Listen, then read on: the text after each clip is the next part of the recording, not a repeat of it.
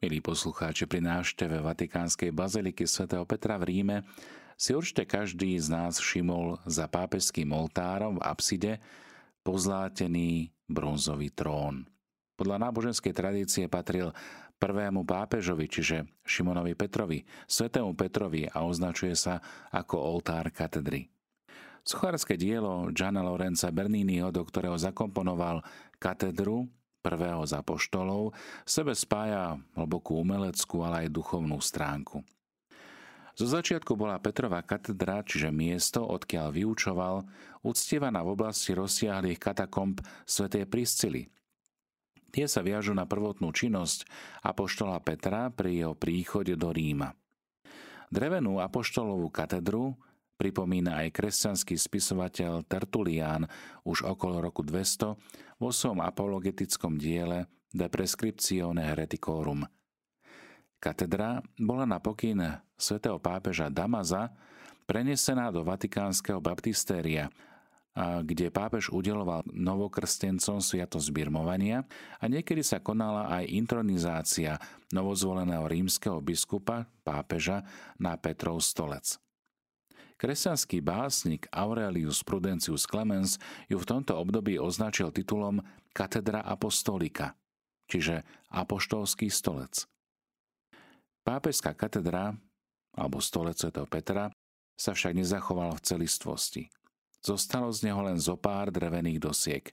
Od najstarších čias sú spevnené slonovinovými platňami s myšlienkou vytvorenia monumentu, ktorý by uchoval túto zácnu relikviu z čia svätého Petra priamo vo svetopeterskej bazilike, prišiel pápež Alexander VII v 17. storočí. V roku 1657 poveril známeho sochára a architekta Gianna Lorenza Berniniho, aby takýto monument vo Vatikánskej bazilike navrhol. Svoju pôvodnú predstavu Bernini prepracoval a umiestnil v apside novovybudovaného chrámu svätého Petra. Do návrhu zahrnul aj okno, ktoré apsidu z hora presvetľuje.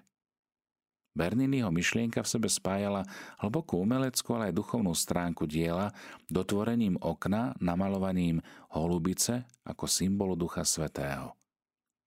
Okno je obklopené pozlátenou gloriolou s anielmi. Vrchné zakončenie diela tvorí pápežská tiara, koruna. Berniniho návrh spodnej časti diela predpokladal umiestnenie svoch veľkých cirkevných učiteľov.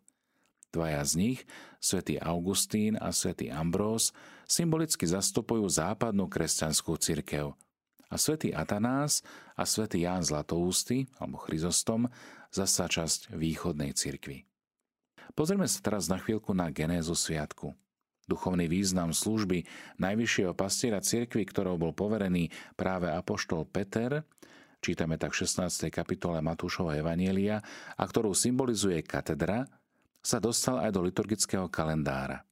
Dejiny sviatku sa však postupne strácajú v šere katakomb.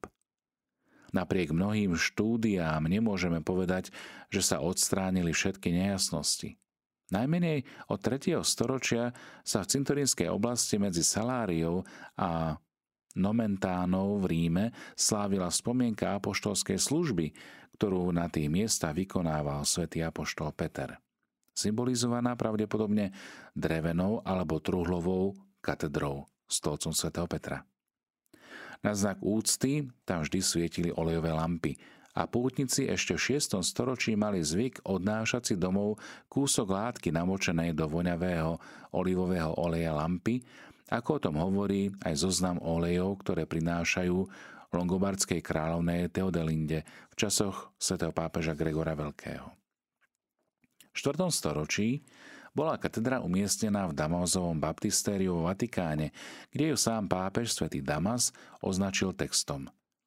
Túto pamiatku nie prispením ľudskej sily, ale prispením umenia a na príhovor svätého Petra, ktorému bola zverená brána nebeská a kľúče od nej, zložil Damas, Kristov veľkňaz. Jediný je stolec Petra, jediný je pravý krst. Kto sa obmie v tejto vode, bude zbavený každého hriechu. Toľko citát z nápisu.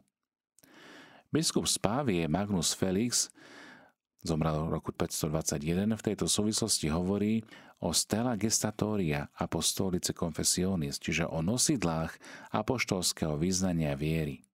Išlo o katedru, teda o stole svätého Petra, a keďže na ňom neskôršie nosili pápeža Petrovho nástupcu, symbolizovalo ako keby stelesnenie apoštolského význania viery. Teda stolec, prestol, ktorý nám prináša apoštolskú vieru, konfesio, vyznanie. Pôvod sviatku katedry svätého Petra e, má teda hlboké rímske korene. Nachádza sa už kalendári v tzv. Filokalovom kalendári z roku 336, kde je sviatok uvedený na deň 22. februára. Označený je Natále Pétri de Catedra.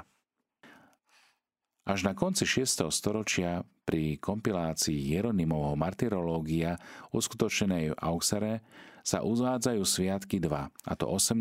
januára ako katedra Petri in Roma a druhý 22. februára ako katedra Petri in Antiochia. Sú rôzne domnienky, ako došlo k tejto duplicite. Jedna z nich poukazuje na to, že v Gálii na území dnešného Francúzska zda preto, aby sa tento sviatok neslávil v pôste, mali ho vo zvyku anticipovať 18. januára.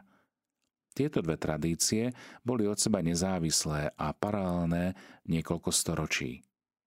Až mimo Ríma stratili svoju pôvodnú významovú jednotu a tak sa z jednej katedry vyvinuli dve a vyjadrovali pôsobenie Petra najprv v Antiochii a neskôr v Ríme. Najskôr bol v Ríme slávený len 18. január, kým neskôr pre zmiešanie galského a rímskeho zvyku zostal v platnosti aj deň 22. februára.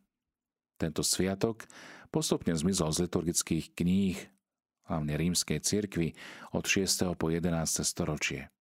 Objavuje sa až v Ordines Romány, ale bez osobitnej slávnostnosti. Ako festum, čiže ako sviatok. Formulár omše bol rovnaký pre obe slávenia, či to bolo 18. januára alebo 22.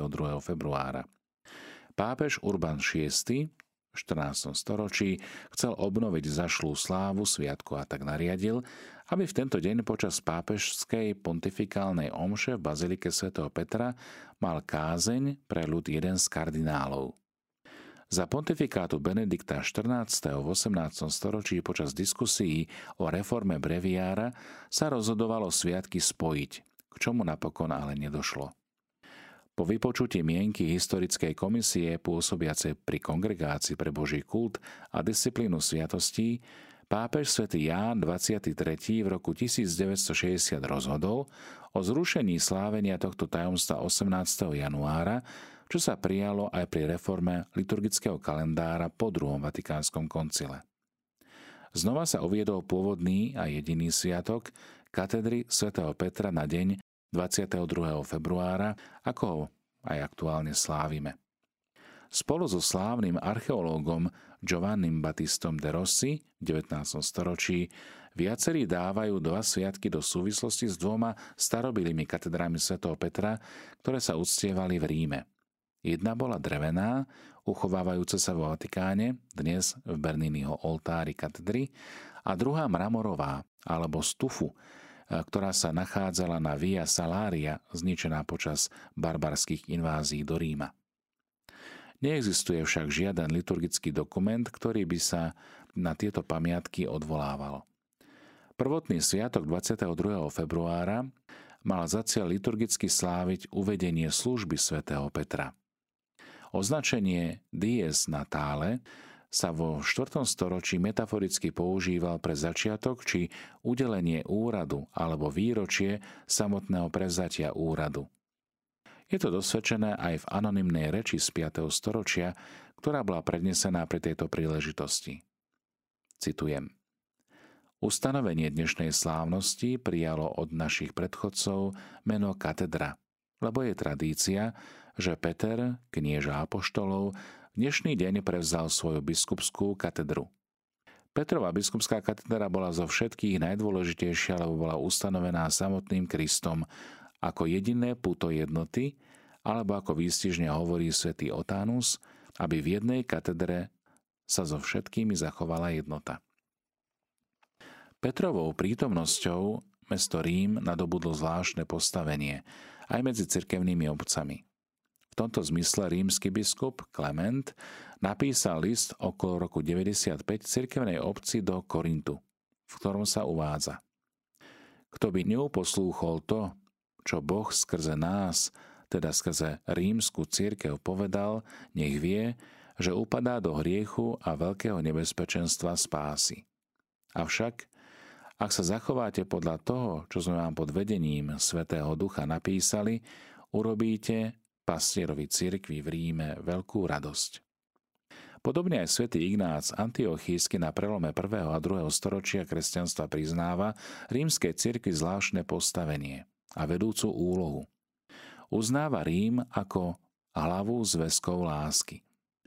Svedectvo svätého Ignáca Antiochískeho je tým výrečnejšie, že pochádza od biskupa z východných regiónov rímskeho cisárstva a tým samým potvrdzuje jestvovanie už tedy všeobecnej tradície o pobyte svätého Petra práve v Ríme.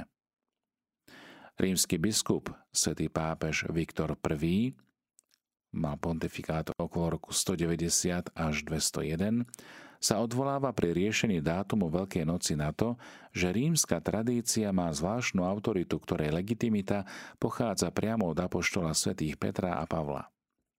Spore o krst heretikov asi o 60 rokov neskôr sa prejaví ďalší stupeň vedenia rímskeho primátu. Svetý Štefan I, rímsky biskup, sa už len neodvoláva na splnomocenie rímskej tradície skrze apoštolov Petra a Pavla, ale pokladá sa za Petrovho nástupcu a nositeľa plnej apoštolskej moci, ktorú odozdal Kristus Petrovi. Ide o prvý známy prípad odvolávania sa rímskeho biskupa na toto miesto. Ďalší veľký cirkevný učiteľ svätý Irnej z Lyonu, zomrel 202, zdôrazňuje, že rímska cirkev má osobitné postavenie a preto každá cirkev sa jej musí v láske podriadiť. On zostavil okolo roku 180 prvý písomný zoznam Petrových nástupcov v diele Adversus Omnes Heresis. V jeho zozname nešlo ani tak o historickú chronológiu rímskych biskupov, ako skôr o stránku dogmatickú. Najmä proti gnostikom a ariánom bolo potrebné dokázať pravosť katolíckej viery, ktorá sa podávala od Krista cez Petra a jeho nástupcov. Podobne aj biskup svätý Cyprián z Kartága svedčí, je jeden Boh, je jeden Kristus, je jedna církev a jeden stolec, čiže katedra, založený na Petrovi, Kristovým slovom.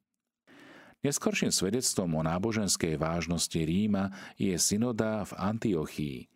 Pozoruhodná, pretože sa bránila proti zasahovaniu Ríma do jej záležitostí.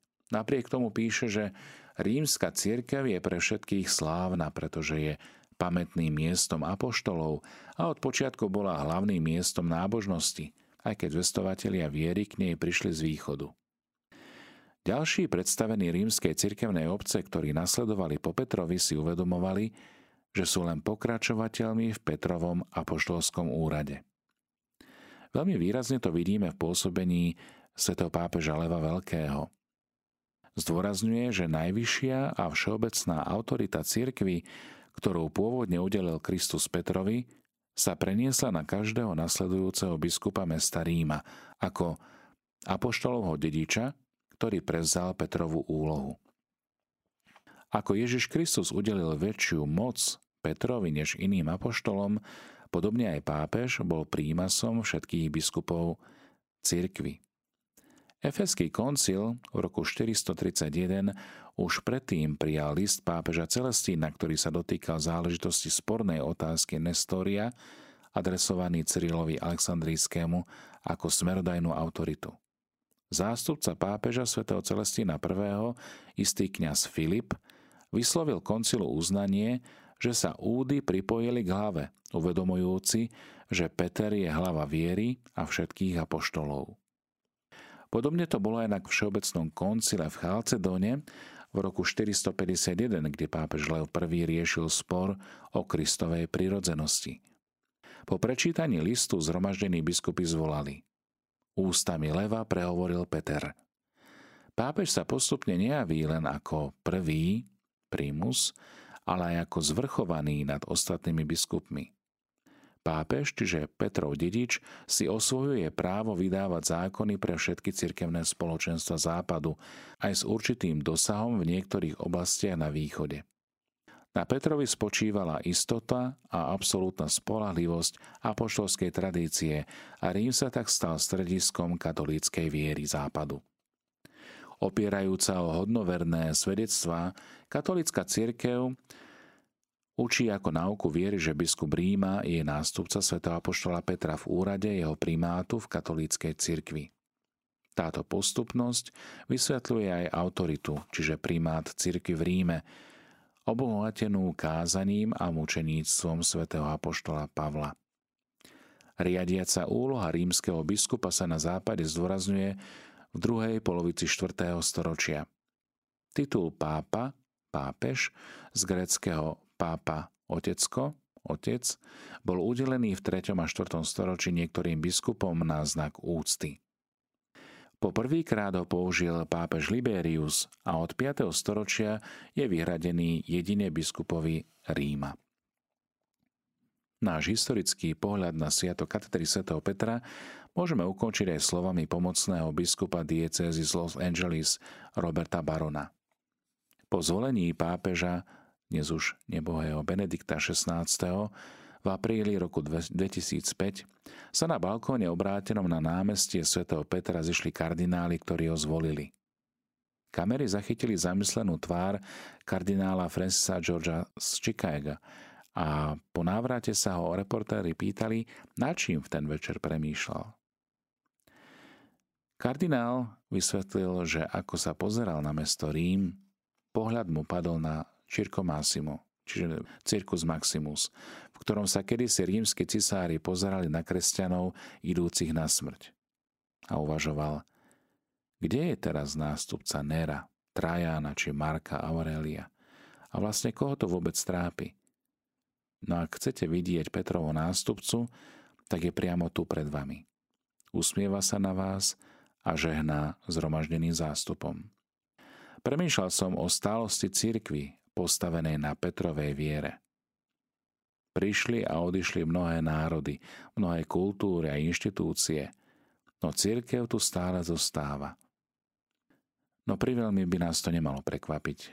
Zaručil sa totiž za to sám Ježiš Kristus, keď povedal Petrovi, ty si skala a na tejto skale postavím svoju církev a pekelné brány ju nepremôžu. Ak sa pozrieme na slova Benedikta XVI., tak on raz zdôraznil pri jednej homílii na sviatok katedry Sv. Petra, že je neoddeliteľná od učiteľského úradu církvy. Že zdieľa pravdy viery spolu s ostatnými. Že predsedá v láske. Preto hovoria o dôležitosti katedry ako symbolu učiteľského úradu církvy. Pápež pokračuje tým, že učiteľský úrad má svoj základ v učení Ježiša Krista a jeho apoštolov, ktorých nástupcami sú biskupy, aj rímsky biskup. Tento úrad je nevyhnutný pre zachovanie a ochranu práv viery pred falošnými učeniami a predsudkami. Benedikt XVI hovoril o význame zdieľania pravdy viery s ostatnými ľuďmi aj o tom, že učiteľský úrad nie je len pre interné použitie, ale má slúžiť pre celý svet. Tento úrad nám umožňuje mať istotu vo viere a poskytuje nám možnosť zdieľať túto istotu s ostatnými. Benedikt XVI tiež hovorí, ako môže byť učiteľský úrad cirkvi efektívny v dnešnej dobe. Poukazuje na to, že dnes máme veľa prístupov k informáciám, ale že to nie vždy vedie k pravdivým poznatkom. Preto hovorí o dôležitosti autentickej autority, ktorá nám môže pomôcť odlišovať pravdu od lži. Pápež tiež zdôrazňuje, že učiteľský úrad cirkvi by mal byť otvorený dialogu a spolupráci s ostatnými náboženstvami a kultúrami sveta. Magisterium cirkvi je pojem, ktorý sa týka úradu, ktorý má zodpovednosť za čistotu učenia a vyučovanie katolíckej viery. Je to súbor učiteľských autorít cirkvy, ktoré majú právomoc učiť a interpretovať katolícku vieru a morálne zásady, ktoré z nej vyplývajú pre veriacich. Magisterium cirky je založené na učení Ježiša Krista a jeho apoštolov, ktorí boli povolaní hlásať pravdu a učiť svojich nasledovníkov. Učiteľský úrad sa vyvíjal v priebehu histórie cirkvy a jeho učenie je preklenuté kontinuitou nástupcov svätého apoštola Petra, pápežov, ktorí vykonávajú úrad magistéria. Magistérium cirky tak zahrania učiteľské autority, pápeža, biskupov a všeobecné koncily a títo učitelia majú právomoc a zodpovednosť prezentovať, vysvetľovať a interpretovať katolícku vieru a morálne zásady, ktoré s ňou súvisia. Ich učenie je založené na základe svätého písma a na tradícii, na živej tradícii cirkvy. Magistérium je teda dôležitým nástrojom na zabezpečenie jednoty katolíckej viery a udržanie jej autenticity a integrity, umožňuje nám byť pevne zakorenený v pravde a pomáha nám zvládať problémy a výzvy, ktoré nás stretajú v našom živote. Preto je pre každého katolíka dôležité poznať a rešpektovať autoritu magistéria cirkvy, ktoré má autoritu zo svätého písma a tradície. Milí priatelia, dnešný deň teda môžeme aj svoje modlitby a prosby adresovať za súčasného Petra, pápeža Františka, ktorému bola zverená loď cirkvy. Môžeme sa modliť za všetkých tých, ktorí tvoria hierarchiu cirkvy, ale aj za všetkých tých, ktorí sú členovia Božieho ľudu, lebo od krstu sme nimi všetci pokrstení. Modlíme sa teda zvlášť za svätého Otca pápeža Františka, za všetkých biskupov, pastierov, kňazov, diakonov, za všetkých tých, ktorí žijú apoštolským spôsobom života alebo v zasvetení, či už v komunitách, v reálnych spoločenstvách, kongregáciách, ale za všetkých tých, ktorí sú členmi Božieho ľudu. Lebo Ježiš hovorí, aj v dnešnom evanieliu sme to veľmi pekne počuli, že kto chce byť medzi vami prvý, nech je posledný. A práve táto služba lásky, ako ju nazýva aj svätý Ignác Antiochísky, je v službe predsedania v láske. Svetý otec František je toho krásnym príkladom, podobne ako jeho predchodcovia. Blahej pamäti Benedikt XVI alebo svätý Ján Pavol II. A takto by sme mohli ísť až ku svetému Petrovi. Každý pápež je pre dané obdobie, je pre danú dobu. Je ten, ktorý je určený skrze Ducha Svetého, skrze konzistórium a konkláve kardinálov, ktorí vyberajú vhodného kandidáta na tento úrad.